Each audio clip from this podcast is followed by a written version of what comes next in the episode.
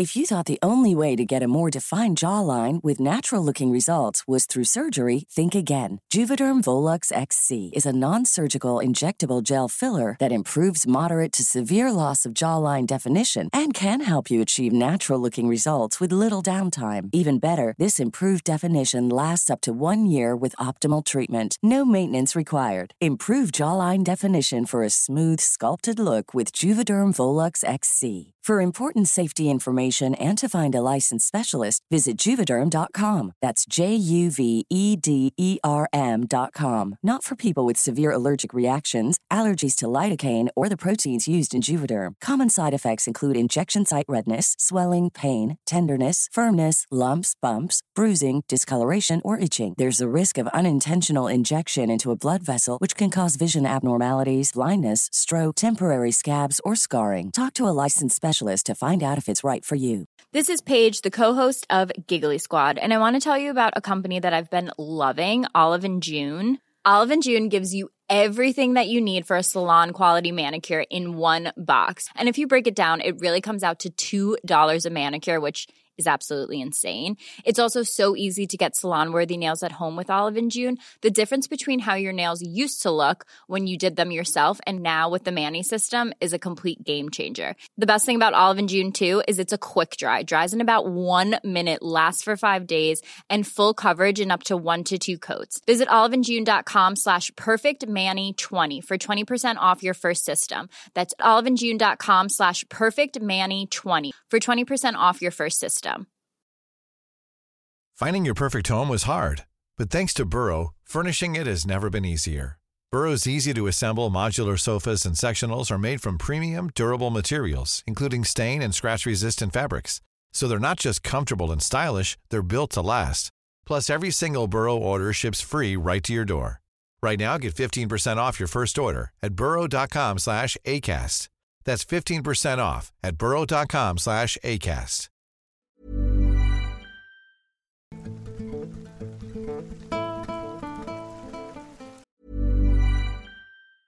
If you thought the only way to get a more defined jawline with natural looking results was through surgery, think again. Juvederm Volux XC is a non surgical injectable gel filler that improves moderate to severe loss of jawline definition and can help you achieve natural looking results with little downtime. Even better, this improved definition lasts up to one year with optimal treatment. No maintenance required. Improve jawline definition for a smooth, sculpted look with Juvederm Volux XC. For important safety information and to find a licensed specialist, visit juvederm.com. That's J U V E D E R M.com. Not for people with severe allergic reactions, allergies to lidocaine, or the proteins used in Juvederm. Common side effects include injection site redness, swelling, pain, tenderness, firmness, lumps, bumps, bruising, discoloration, or itching. There's a risk of unintentional injection into a blood vessel, which can cause vision abnormalities, blindness, stroke, temporary scabs, or scarring. Talk to a licensed specialist to find out if it's right for you.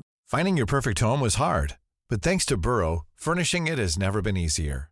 Burrow's easy to assemble modular sofas and sectionals are made from premium, durable materials, including stain and scratch resistant fabrics. So they're not just comfortable and stylish, they're built to last. Plus, every single Burrow order ships free right to your door. Right now, get 15% off your first order at burrow.com slash ACAST. That's 15% off at burrow.com slash ACAST.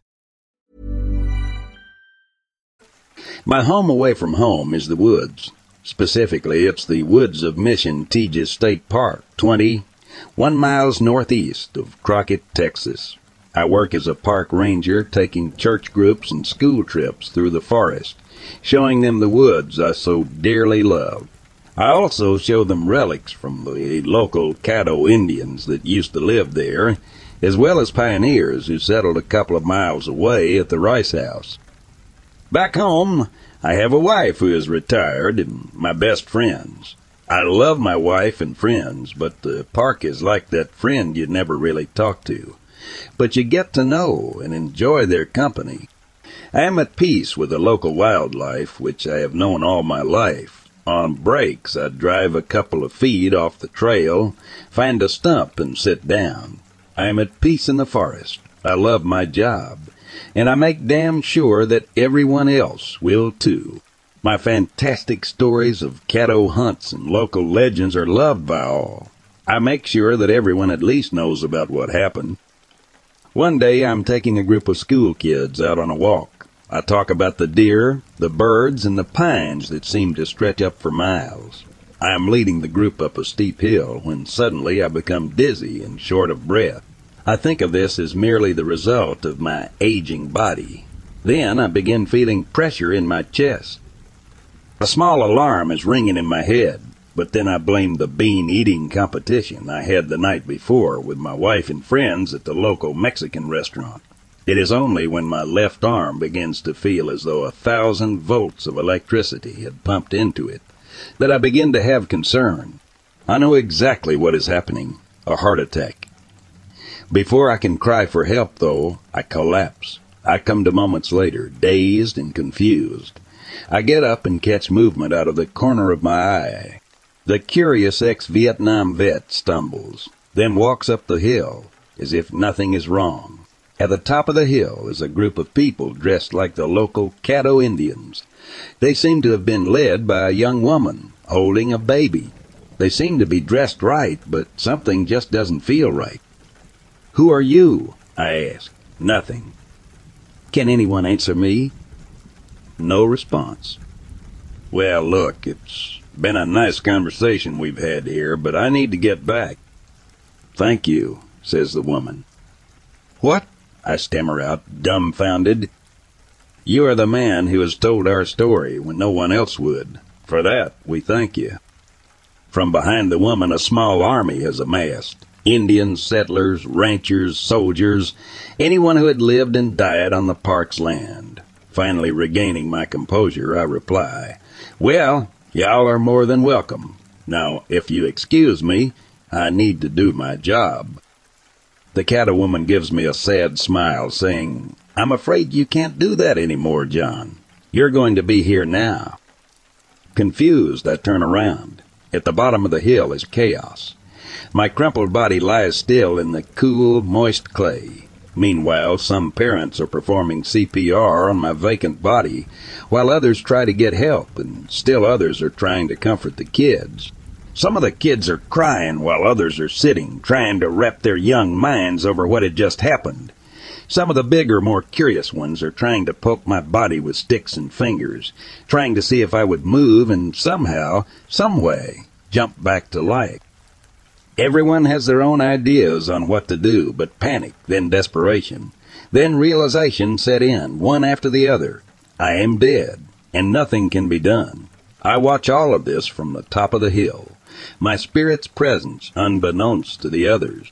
Rangers swarm onto the scene, put a blanket over my body, place it into the back of a jeep, and drive off. Suddenly, Mexican food doesn't taste as good as I remembered it before.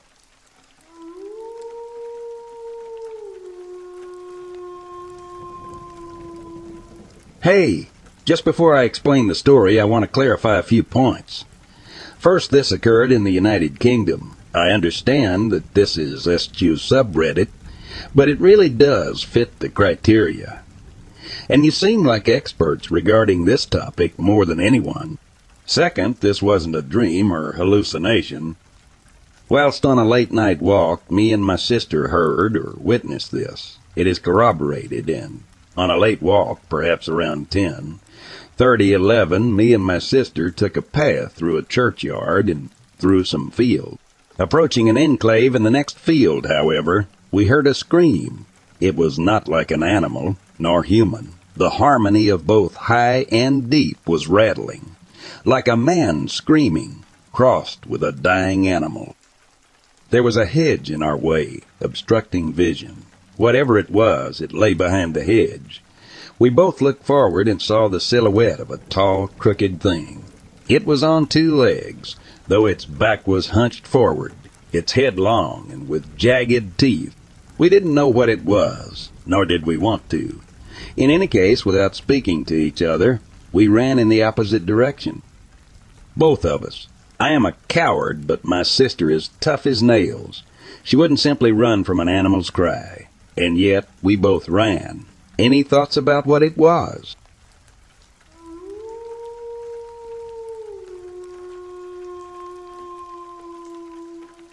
I had a group of friends who used to get together and play manhunt in a local park at night. Just a different way of saying a big game of hide and seek tag where three people start off it and everyone else goes and hides in the park. As they find and tag people, they become it as well until eventually there is only one, three people left. Then we start again and play into early morning. Well, one night I was it with my friend and his younger brother. We were heading to the middle of the park to a hot spot for hiding places. There is a long stairwell that leads up a huge hill to a pavilion and field. We were slowly walking down those stairs, maybe halfway down when we noticed two folks way below us. Thinking it was one of our friends, we tell out, Hey, who's that? Instead of the normal reaction, which is to call out your name, then sprint away trying to avoid getting tagged. A strange voice responds to the Va for you. We at first started sprinting down at them like we normally would, but then we realized they too were sprinting at us. We don't even hesitate. We turn around and sprint up the stairs as fast as we can. Adrenaline kicking it, hair sticking up on the back of my neck.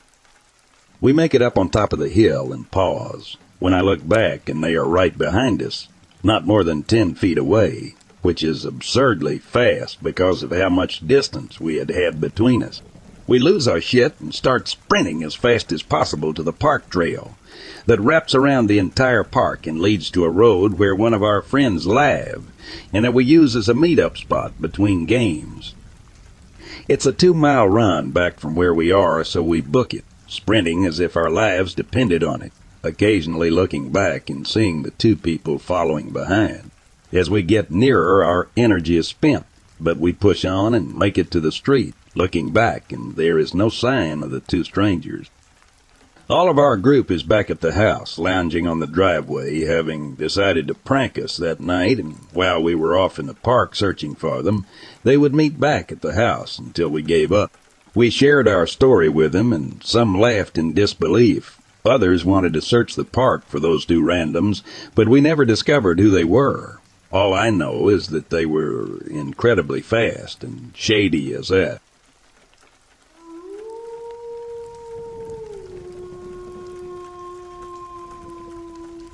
When I was younger, I went to a state park with my family. There's a fairly large hiking trail up a hill that leads to a cave. Well, me, being a child, I thought they were taking too long so I took off up the trail into the woods, ended up losing the trail and screaming for help for a good twenty minutes. I fully convinced myself that I could survive for at least two days, build a shelter, and catch some food. I'm glad they found me before I set up camp. Another time I had just woken up from my first night on a camping trip and decided to walk to the lake. About five minutes into my walk, I look to my left and see five wild boars about 20 yards from me. That was possibly scarier than the first incident.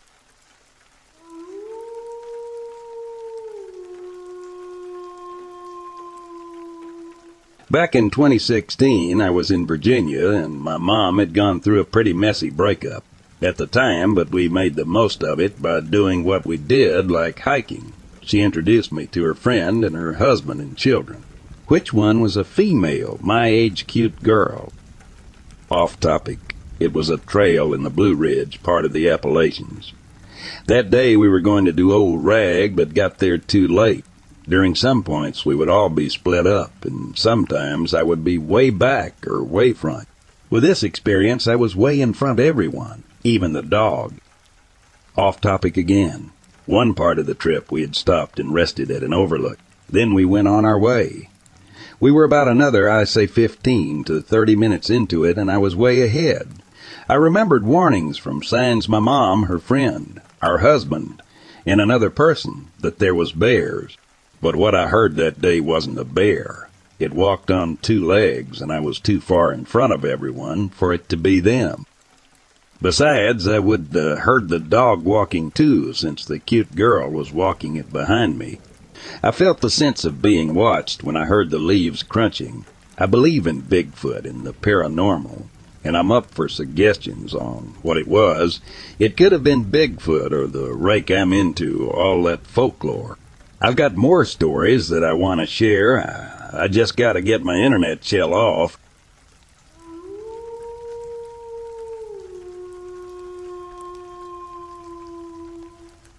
My ex-husband may have seen a skinwalker one night. He worked the overnight shift in the big city of Santa Fe, New Mexico. Well, Santa Fe is bigger than the small village we were from that had two-lane roads to travel to get to the main highways.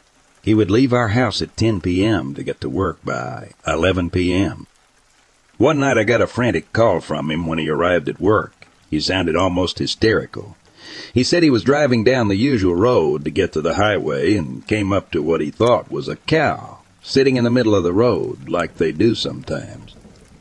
He slammed his brakes on and honked his horn, annoyed that he was going to be late.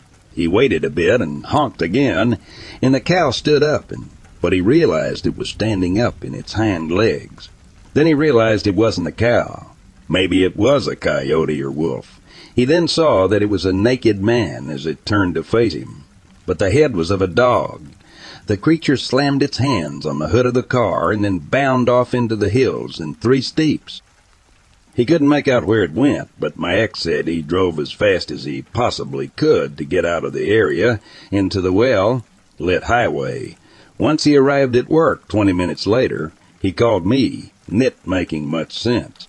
When he calmed down a bit, we both tried to make out what he possibly could have seen. Even years later, we'd talk about it once in a while. Maybe a dog man. Maybe a drunken man wearing a mask. It wasn't until years later we came up with the possibility of a skinwalker. Maybe it was just some distortion of the darkness and headlights during late night driving. Maybe he was hypnotized by the driving, but he still thinks he saw something out of the ordinary.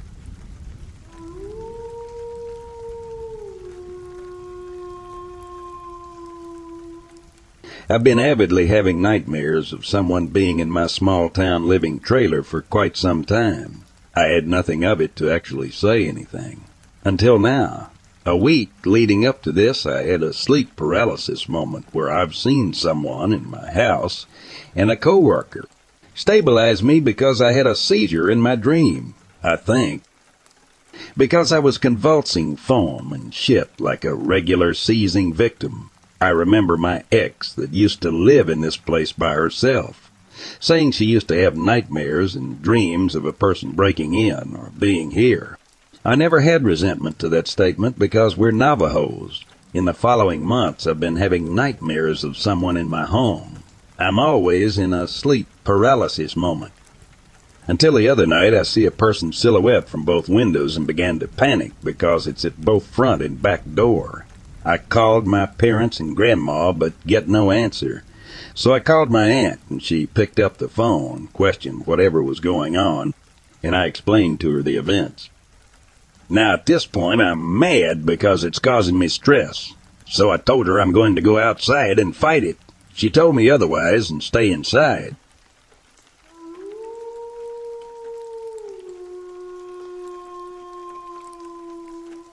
A couple weekends ago, my boyfriend and I went up to the North Carolina mountains to a cabin.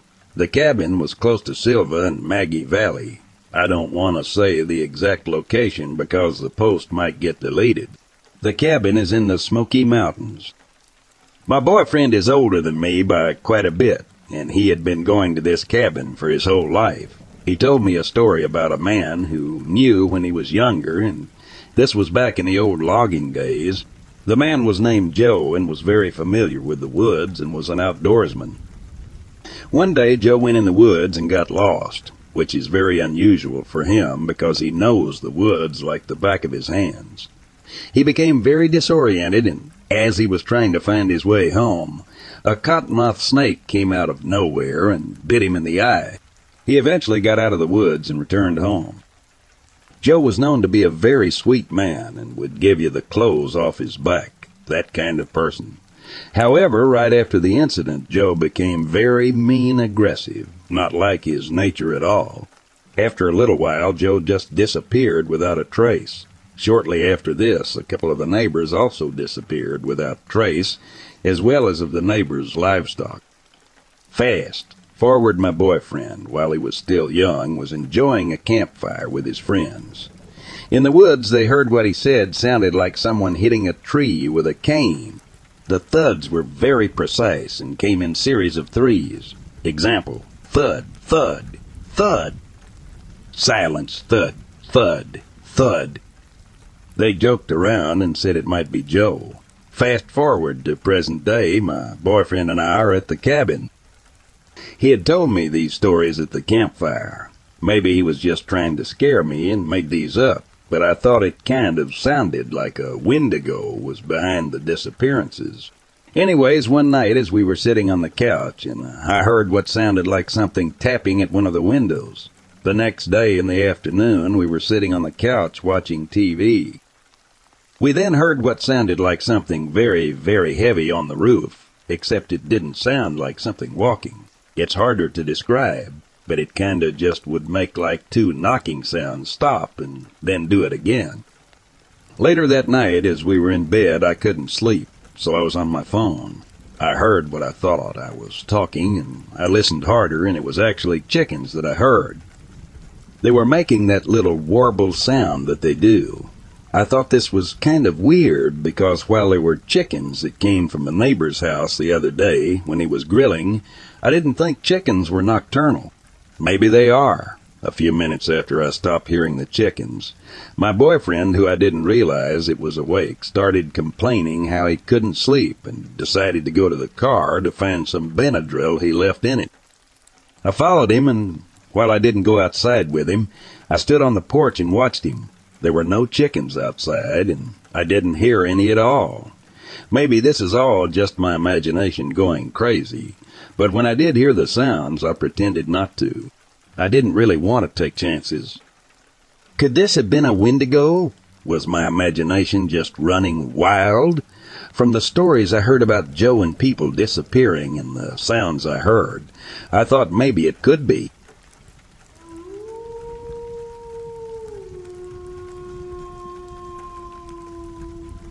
I ventured deep into the heart of the secluded Idaho forest on a solo hunt, determined to track down elusive stags that had long eluded my grasp.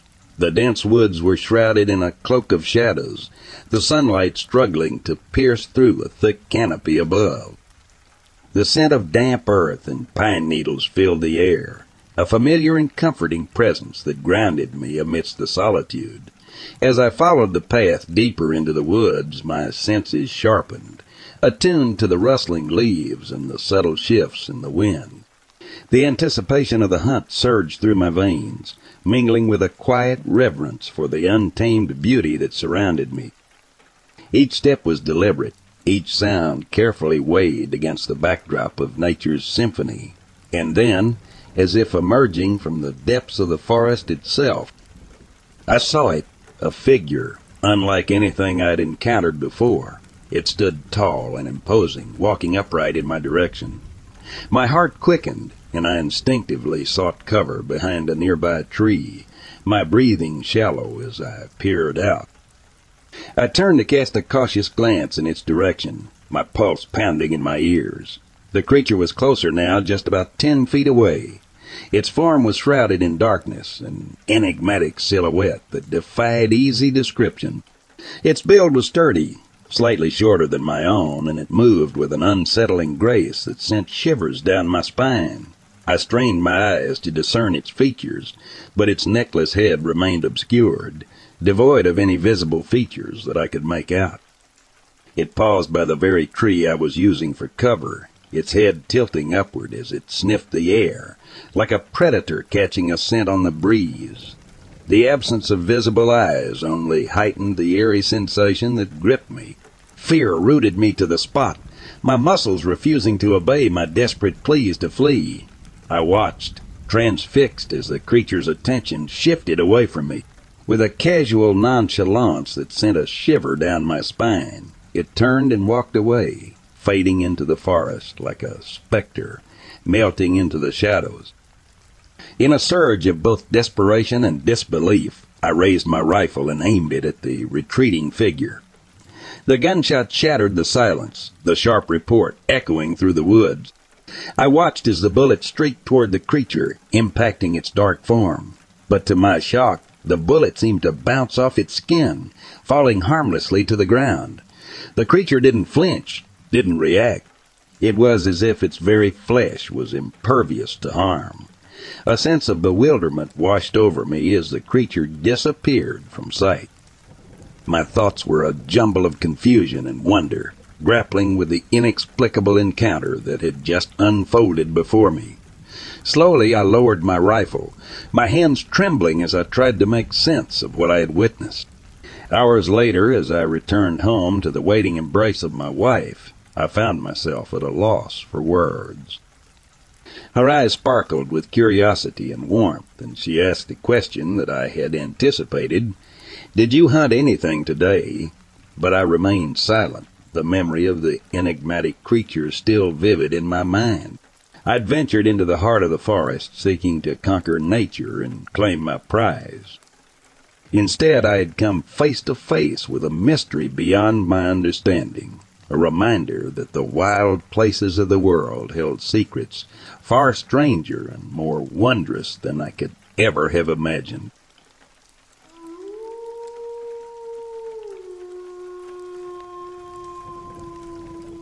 My story is short and takes place many years ago when I was a kid in the early 1980s living in southeast Missouri.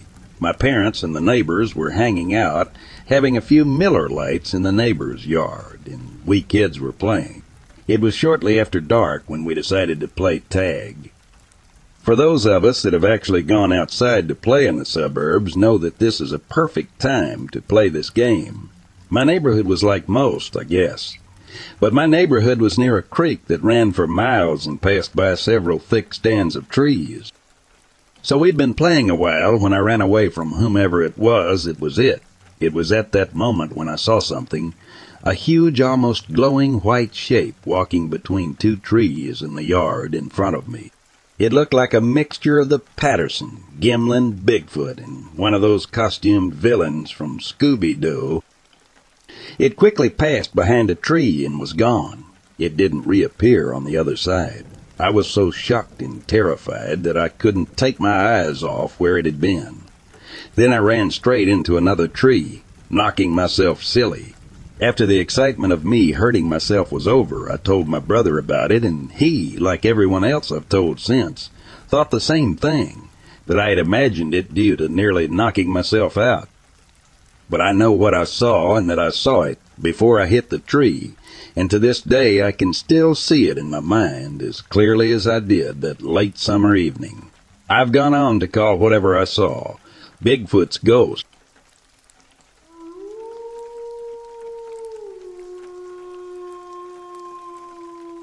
I wanted to report something that happened to my daughter and two of her friends back in 1989. My daughter Roxanne had taken a trip with her school friend Kimberly and Kim's brother Keith down to Ocala, Florida to stay at Kim's grandmother's house for the weekend. Kim's grandparents had a home deep in the woods down a long dirt road. We're still trying to figure out approximately where they live since my daughter was only 11 years old when this happened and kids pay little attention to details at that age. The three of them had taken their bicycles and were riding them down the road in the forest. The road was typical Florida sugar sand, which makes riding not as easy as a hard road. Suddenly, a huge animal walked out of the woods about forty yards in front of them. They all stopped as the massive creature walked across the road from the animal. According to my daughter, they recognized it immediately as a Bigfoot. It was looking directly at them as it crossed. She said it never expressed any kind of emotion on his face and showed zero concern about them seeing it. On the other hand, the kids were terrified. She described the creature as being massive and at least seven feet tall, but maybe more. She also said it definitely was not an ape, but the face was human-like and covered with hair. Furthermore, she said it had had huge hands. It could have probably covered their whole heads with one hand. She said she did not see any claws, just long fingers. The head appeared slightly domed, and the color she described as being like a sun-bleached brown. Basically brown with reddish highlights, but not orangish like an orangutan. They did not see anything that indicated gender. The face was more flat, as opposed to having a snout or a muzzle like a bear. As soon as the Bigfoot entered the woods on the other side of the road, they turned their bikes around and bolted for the house. They described their escape as terrifying in the soft sand that impeded their speed. She said that as tall and built as the creature was, there would have been no way to outrun it if it had pursued them. As soon as they got to the grandparents' house, they all ran inside, exclaiming that they had just seen a Bigfoot. The grandmother was in the kitchen baking a cake and blew it off, saying they probably saw a monkey since there were occasional monkey sightings in the area. Some places, like Silver Springs, Florida, not far from Ocala, have large populations of monkeys from the days back when Tarzan movies were filmed there. I recently spoke with my daughter about the experience. She insisted that it was not a monkey or a bear, and that the animal just appeared too human, like to be an ape of some kind. She said it walked on two legs, just like a human does. She says it bothers her this very day, and that she could not rationally explain what the three of them saw that day. But they saw it clearly in the middle of a bright, hot, sunny day.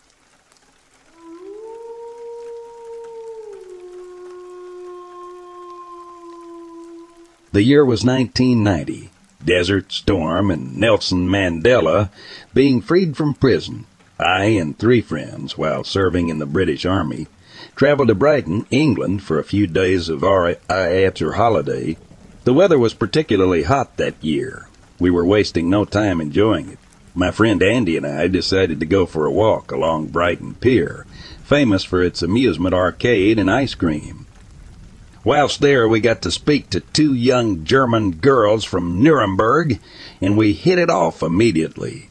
They spoke broken English, and we tried our best way movie German commandant accents with them. For the next few hours, we all laughed and joked about everything with each other, and the language barrier became less of a distraction as the evening wore on. One girl was a blonde, and the other a redhead. Both beautiful and way out of our league, and yet they liked us and wanted to know more about us. As we were both in the awkward teenage years, Myself and Andy didn't know which girl liked who, and I was just glad to get some attention from the opposite sex. After a while, we all decided to meet again at the same time and place the next day. They left the pier to join friends while we waited for our other two friends to join us. The following evening, filled with nerves and apprehension, I and Andy made our way to the pier. Standing at the entrance were these two beautiful German girls, all dressed up in tight dresses, waiting for us. I couldn't believe my luck. We all walked to the pier and got some food before deciding we should all go to the cinema to see Bird on a wire starring Mel Gibson. I and Andy looked at each other, knowing that this would be the ideal place to find out which girl liked who. We made our way to the pier exit, but at this point, for the strangest reason ever, he walked ahead of all of us and ran across the large open road in front of us. I called him back, but he continued to run toward the other side. Knowing that he was heading in the wrong direction to the cinema, I apologized to the girls and asked them to stay where they were so I could return my idiotic friend. I ran over to the other side, approximately 20 meters in width, where he was standing at. I grabbed him and said, What are you doing? The cinema is this way. He could not provide any reason or rationale for his behavior. At this point, we both quickly headed back to the other side of the road, but to our bemusement, the girls were nowhere to be seen. This is less than 10 to 15 seconds since I spoke to them. Now, if you could picture the scene at Brighton Pier, it's a long, wide open road that stretches out a long distance and would require some amount of running for the girls to hide, especially running in the dresses that they were wearing. We looked everywhere for the next few hours, searching the pier pretty extensively, but to no avail, and eventually giving up and being annoyed with Andy. The next day at the same time, we came back to the pier to seek out the girls, but they never showed up. The next day, we had to leave to go elsewhere and never got the chance to speak to those two German girls from Nuremberg. Andy and I lost touch not long after that, but caught up 25 years later. After a few war stories and some alcohol, the topic of Brighton came up. We discussed what happened that night. Maybe after all this time, Andy would have a different view of the story that I had on it, but he didn't, and to this day he still felt as I did about it, spooked. We both discussed where did they go, and what happened. Why did Andy walk away without reason? How could we not see them run away, if that is what they decided to do? So many more unanswered questions. To this day, I don't know if those two girls from Germany are alive, dead, Head over to Hulu this March, where our new shows and movies will keep you streaming all month long. Catch the acclaimed movie All of Us Strangers, starring Paul Mescal and Andrew Scott. Stream the new Hulu original limited series We Were the Lucky Ones with Joey King and Logan Lerman. And don't forget about Grey's Anatomy. Every Grey's episode ever is now streaming on Hulu. So, what are you waiting for? Go stream something new on Hulu. or just part of our imagination? Or was it something more paranormal?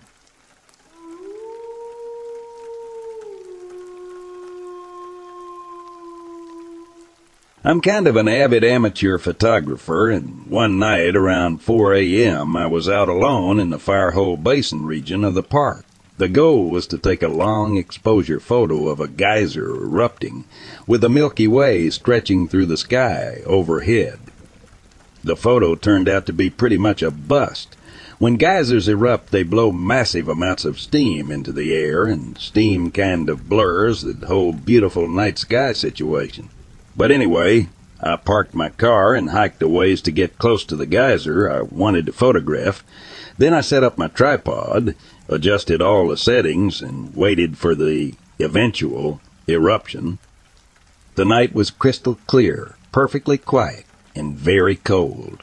As my ears grew accustomed to the lack of sound, I gradually realized I could hear the gentle burbling of the spring that gives birth to the Firehole River some distance behind me.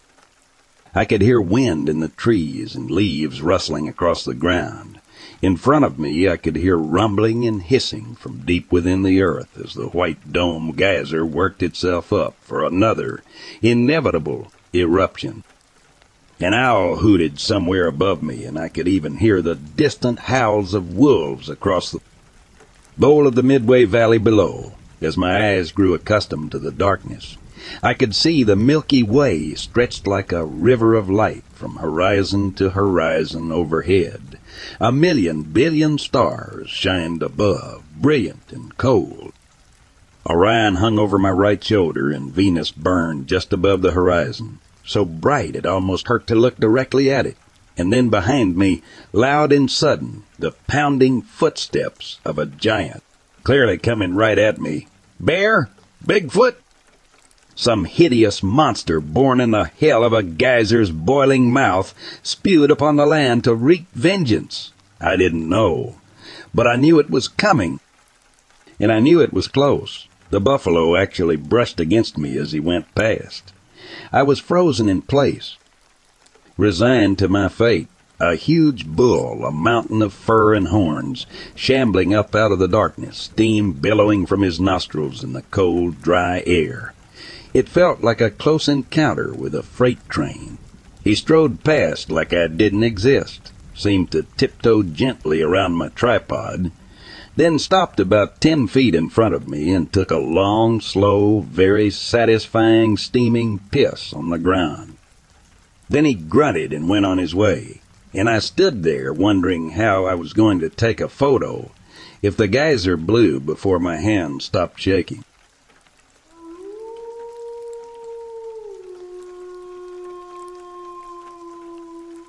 My encounter occurred in Golconda, Illinois on June 15, 1991 at approximately 2:30 a.m. That night I thought I dreamed about several aliens coming into a cabin I was staying in with my girlfriend. Early the following morning I awoke and described to my girlfriend my strange dream.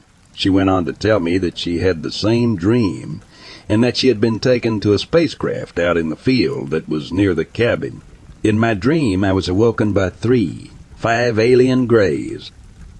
Their featureless faces were only illuminated by the reflections from their black eyes.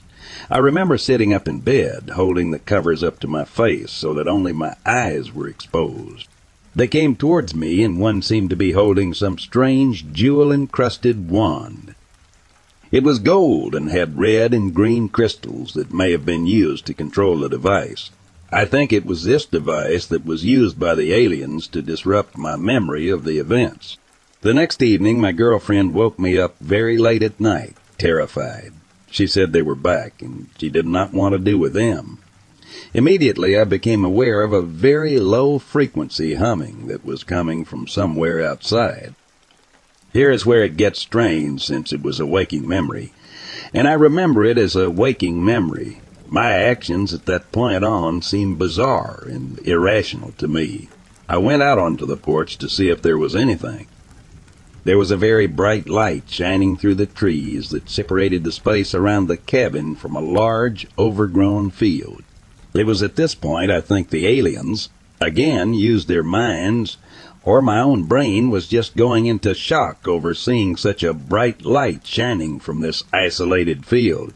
We were miles and miles from anything.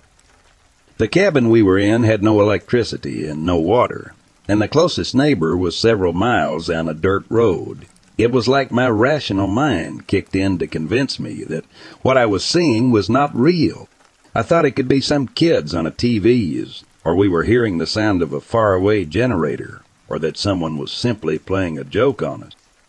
From that point on, I can't remember much. I don't remember going back to the cabin. The next day, I woke up early in the morning and went out to the field to see if there was anything. Out where the bright light seemed to be emitted from, there were eight concentric circles pressed into the grass and mud. These were not like crop circles, but appeared as if something had pressed into the ground. The outer circle was approximately 40 feet in diameter.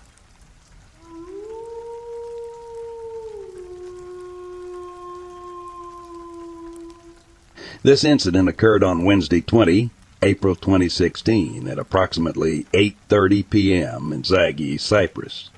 My two friends and I had just finished our meal and were out in the garden talking and drinking, not alcohol. One of my friends had gone into the kitchen to refill their glass whilst I and my other friend remained outside.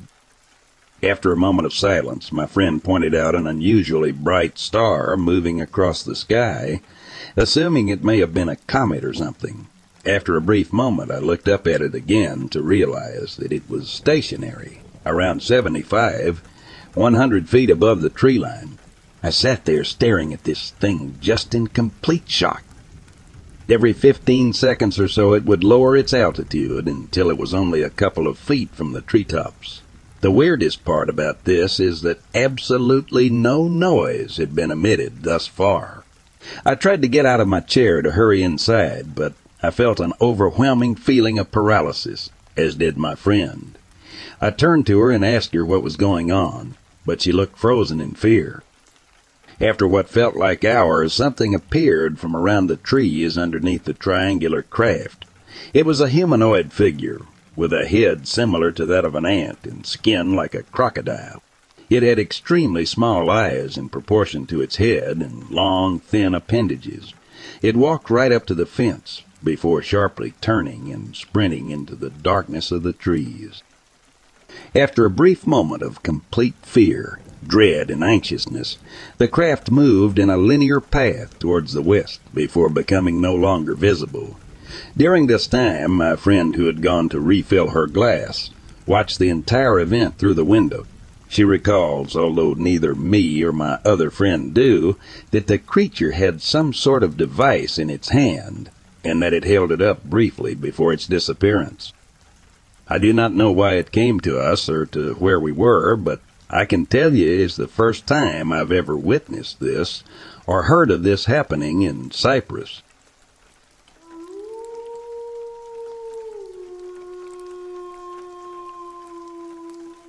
I lived in Boaz, Alabama at the time of this incident. It was July 5, 2014, at 10:25 p.m.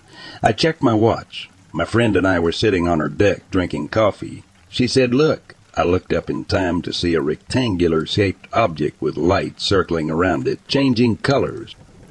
We kept saying, What is that? It briefly went totally dark and then reappeared moving toward her property.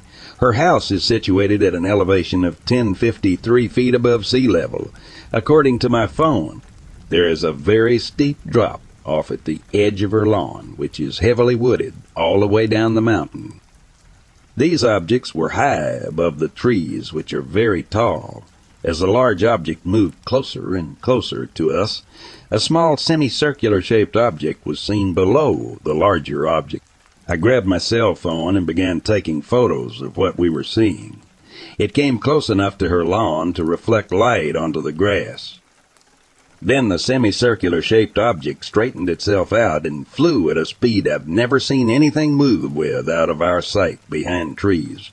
The large object began getting very bright with almost fiery looking lights shooting out of the ring where the multicolored lights were first observed. We watched it for what seemed like a short period of time, but we later realized we had been out there watching for about an hour and a half. I have no direct memory of the object leaving or blinking out, but it was just gone. I began to take photos all around in hopes of finding where it went. That's when I got the very poor photo of what seemed to be two little creatures. Also, strangely enough, another glowing light appeared deep down in the woods. It would brighten when we talked to it, then dim and brighten again on request. My camera never recorded a photo of this object, although I snapped them repeatedly. My friend said once, during watching the object, she was going to get a flashlight and go out there and look more closely.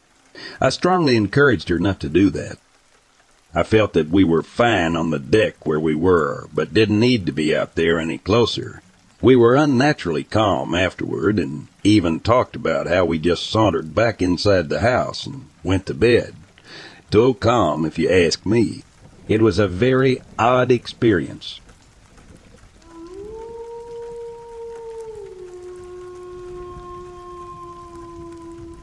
I am describing my first experience that I can remember here. I believe I was 15 years old. I had gone to bed that Saturday night, probably between the hours of 10 and 11 p.m.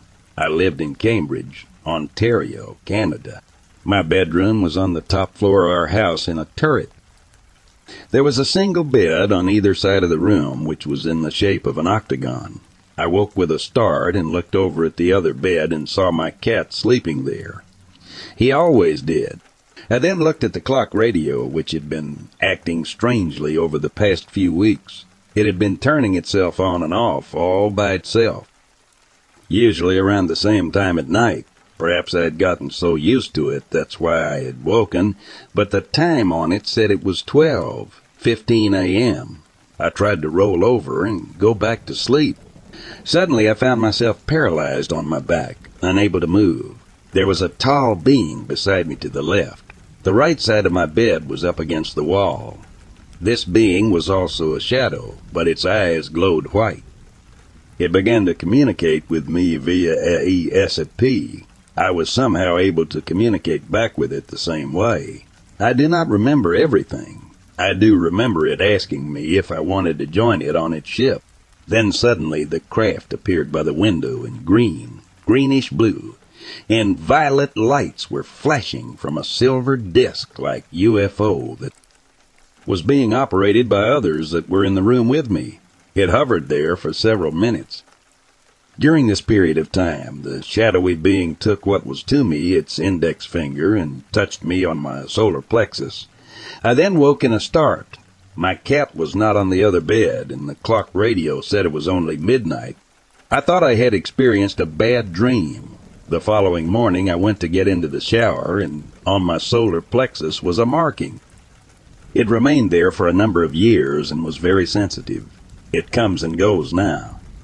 When that spot on me is touched, I feel as if endorphins are being released. I have had other experiences since this one, such as sightings of strange things in the sky and being paralyzed in bed, seeing strange lights flash in shadows. However, none were quite like this. I also had some inorganic materials exit my body only several months ago, which I'm not comfortable showing to a doctor.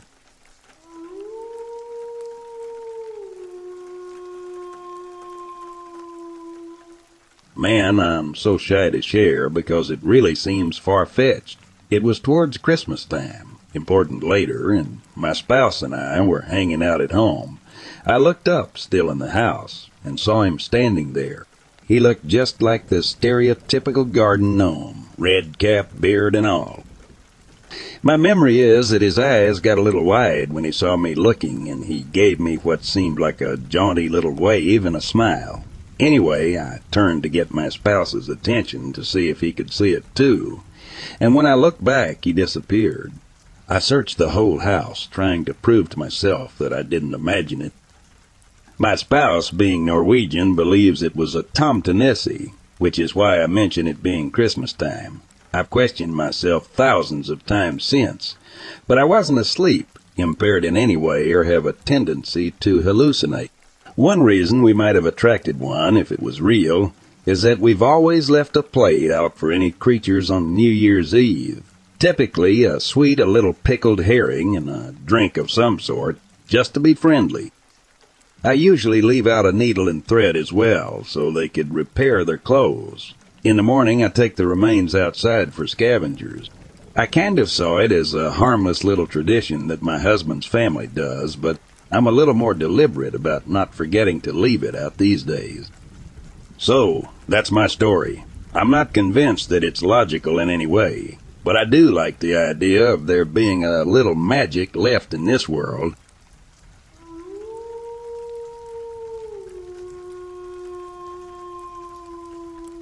True story. This happened about 20 years ago, and it still gives me the willies. I'd invited a few friends over one night after work for a couple of beers, and we were just hanging out, vibing and jiving some philosophy around the coffee table in the living room. I was somewhat absent-mindedly spinning a quarter, 25 cent piece as the conversation progressed.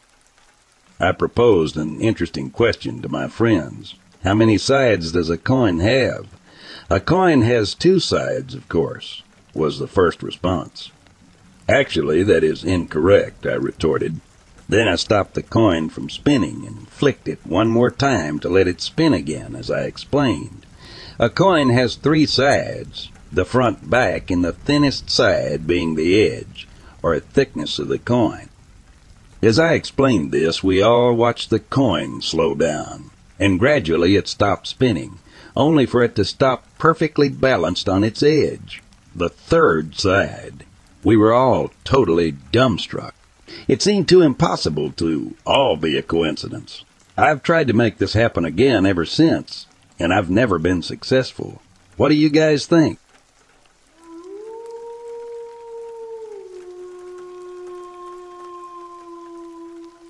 We stayed at Lake George Battlefield Campground. Our last night camping was Sunday, July 16, this year 2023. Right after midnight, my friends went to use the bathroom and left me alone by the fire when I heard a woman's voice singing in the woods. It was spooky, but also dreamlike. I describe it as singing because it sounded so practiced, but it was arpeggiated notes, no words. Would also describe it as sad and possibly ritualistic. Startled, I tried to record it because it was definitely audible. Figured if my ears can pick it up, so can a mic. No chance. I responded with vocals of my own and then asking who was there. No response. My friends returned about ten minutes later and the singing stopped as I heard their footsteps approaching from the road. They told me it was bullfrogs. The pitch changes and length of the notes was no way a bullfrog, forest animal. For reference, the campsite we stayed was 200 feet south of the Isaac Jogues Monument. There's a nature trail about 400 feet west down the hill from our site. In front of the nature trail is the Tiki Hotel. We can see those lights through the foliage. I'm really thinking it was a someone practicing some Native American ritual. We've stayed at the same campsite every year for the past five, but this is our first time staying into Monday morning. Would anybody know what goes on out there on Sundays?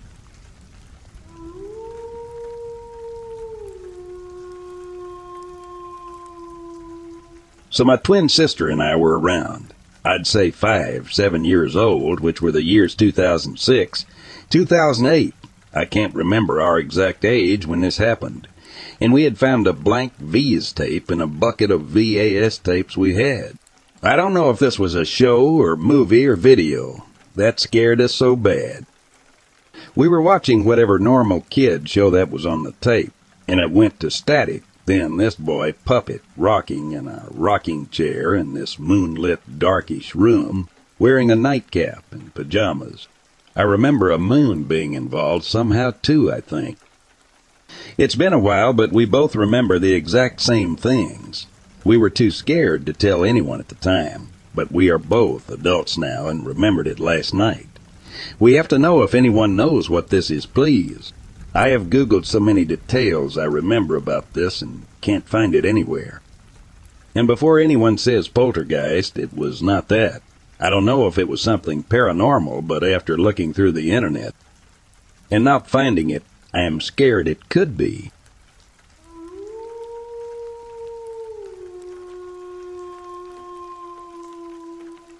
I wanted to tell you about something I had seen back in early 2002. It was shortly after the 9-11 attacks. I got off work one night. I went home, took a shower, and I was about to go over to a friend of mine's house to hang out for a while. I was driving. I was in Moberly, Missouri at the time. I was driving past the cemetery and I look over at the cemetery and I see these three bright white lights coming in. They seemed to be coming in quickly. I thought to myself, since it was shortly after the attacks, that I was about to witness a plane crash because the bright white lights were coming in quickly and low to the ground. But as they came in closer to me, they slowed down and stopped.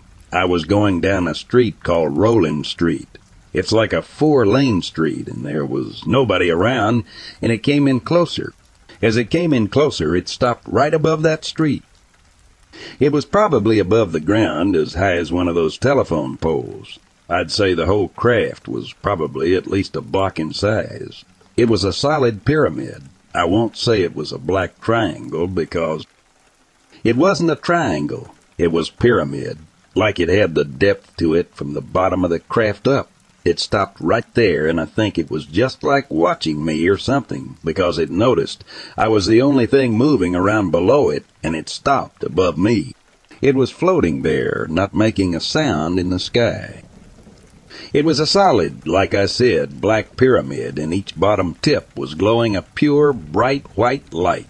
Underneath it was like an inverted tornado of what looked like liquid light being sucked up into the bottom of the craft and it just sat there, and I was saying to myself, Oh my God, I am not seeing this. This is not real. And shortly after that thought, I was like, I need to get a witness, you know. So I got out of my car and I went to the nearest house and banged on the door. The person answered the door and came outside. It zipped off. Basically, at that point, I told them, you know. I was like, when I looked off into the sky, it was gone. I was like, I just made up a name and I was like, I'm looking for, you know, so and so or something. Like maybe I got the wrong house. By the time they came outside, it was gone. And if I were to explain to them what I just saw, it would be they wouldn't believe me.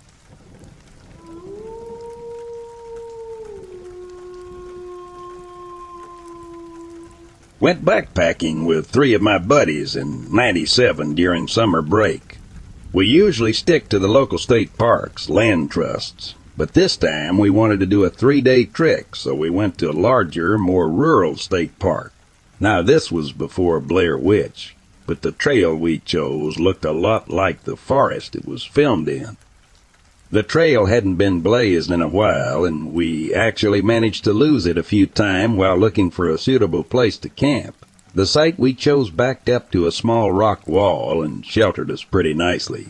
It was August in Alabama, but the temperature in our little valley dropped surprisingly low, so we decided to set our tents a little closer to the fire than we normally would. We all hit the sack after some dinner and the mandatory fart competition. About two hours later, I hear what I thought was one of my friends chomping on one of those loud ass granola bars, so I yell out, Shut the F up, Jeff. The sound stops, but I can now hear that Jeff was snoring. So who, what the F was making that noise? I didn't hear it again after waiting a few minutes and figured it was a deer or a large rodent having a midnight snack near my tent and I went back to sleep. About an hour later, I practically jump out of my skin when the cries of a banshee or a woman being murdered filled the forest.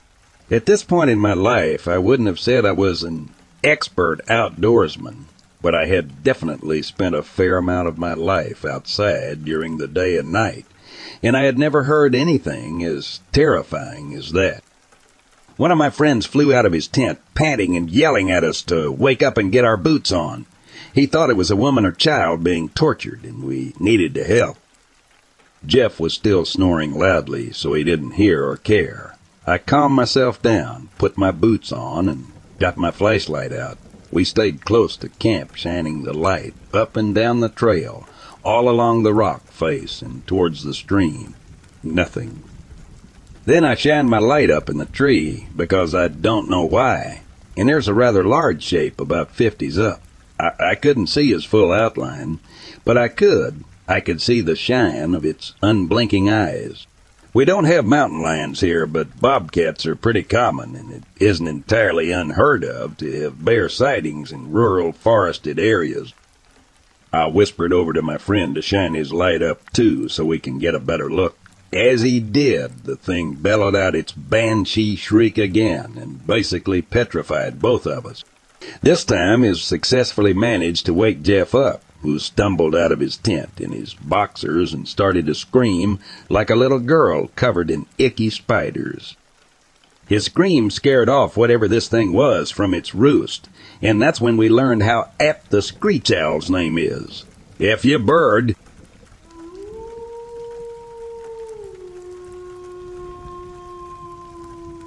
When I was young, uh, I spent a fortnight or so with my grandfather and father on my grandparents' sloop, sailing from Lake St. Clair up around the Keweenaw and eventually stopping in Milwaukee. We frequently spent the night on open waters since the Great Lakes are relatively peaceful, and we are a sailing family with a passion for sleeping on the waves. We had been on Lake Superior without making port for a few days, enjoying the cool winds and each other's company. I woke up in the dark of the night to a large, bright northern moon and glassy waters. I went for a pee above deck. If you're male, you'll understand a certain desire to pee off the side of a boat, and was just ready to start the tinkle when a shadow crossed my peripheral vision. A small boat, maybe fourteen, sixteen, open cabin, jib, and mainsheet, both laying loose on their lines. If you're into small sailboats, I'd make it a pintail or buccaneer. Everything looked shipshape, no tears in the sheets or hull damage that I could see. But it was empty as far as I could tell, just adrift in the middle of Lake Superior. By the time I had roused my father, it was out of sight. He thought I had dreamt it up. There's a lot of ghost stories and sailors' tales in that area, and we had shared a good amount over the past week. But I know what I saw.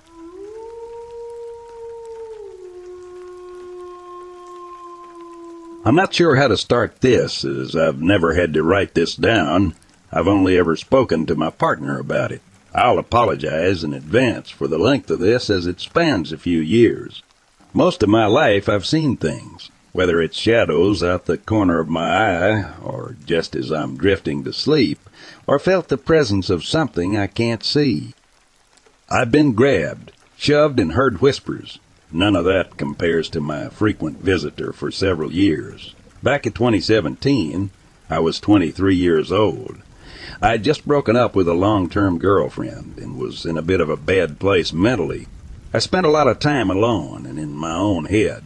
This is when the problem started. I was at my workplace at the time using the urinal. I felt like someone was watching me like a burning stare. I quickly glanced over my shoulder, and in the gap between the cubicle, I could swear for a brief moment I saw something. It appeared to be some sort of disheveled woman. Just as quickly as I saw it, it disappeared. I chalked this up to sleep deprivation. Didn't really think anything of it, so I just cleaned myself up and got back to work. I wish this was the end of it. Throughout the next few weeks, when I was by myself, I never really felt like I was by myself. That's when I caught her. I was sat at my computer one evening and out the corner of my eye, I saw that same woman peering at me round the corner of the door. As much as I try to remember, I've never been able to recall her face. I remember dirty gray hair and somewhat pale skin, but that's it. I froze up. I don't know how long I sat there staring back at her, and I don't remember her leaving. This persisted for years. I saw her at home. I saw her at work. I even swore I saw her in public. She was never in full view. She was always peering round a corner like she just wanted to observe what I was doing, but peering enough that she wanted me to know that she was there.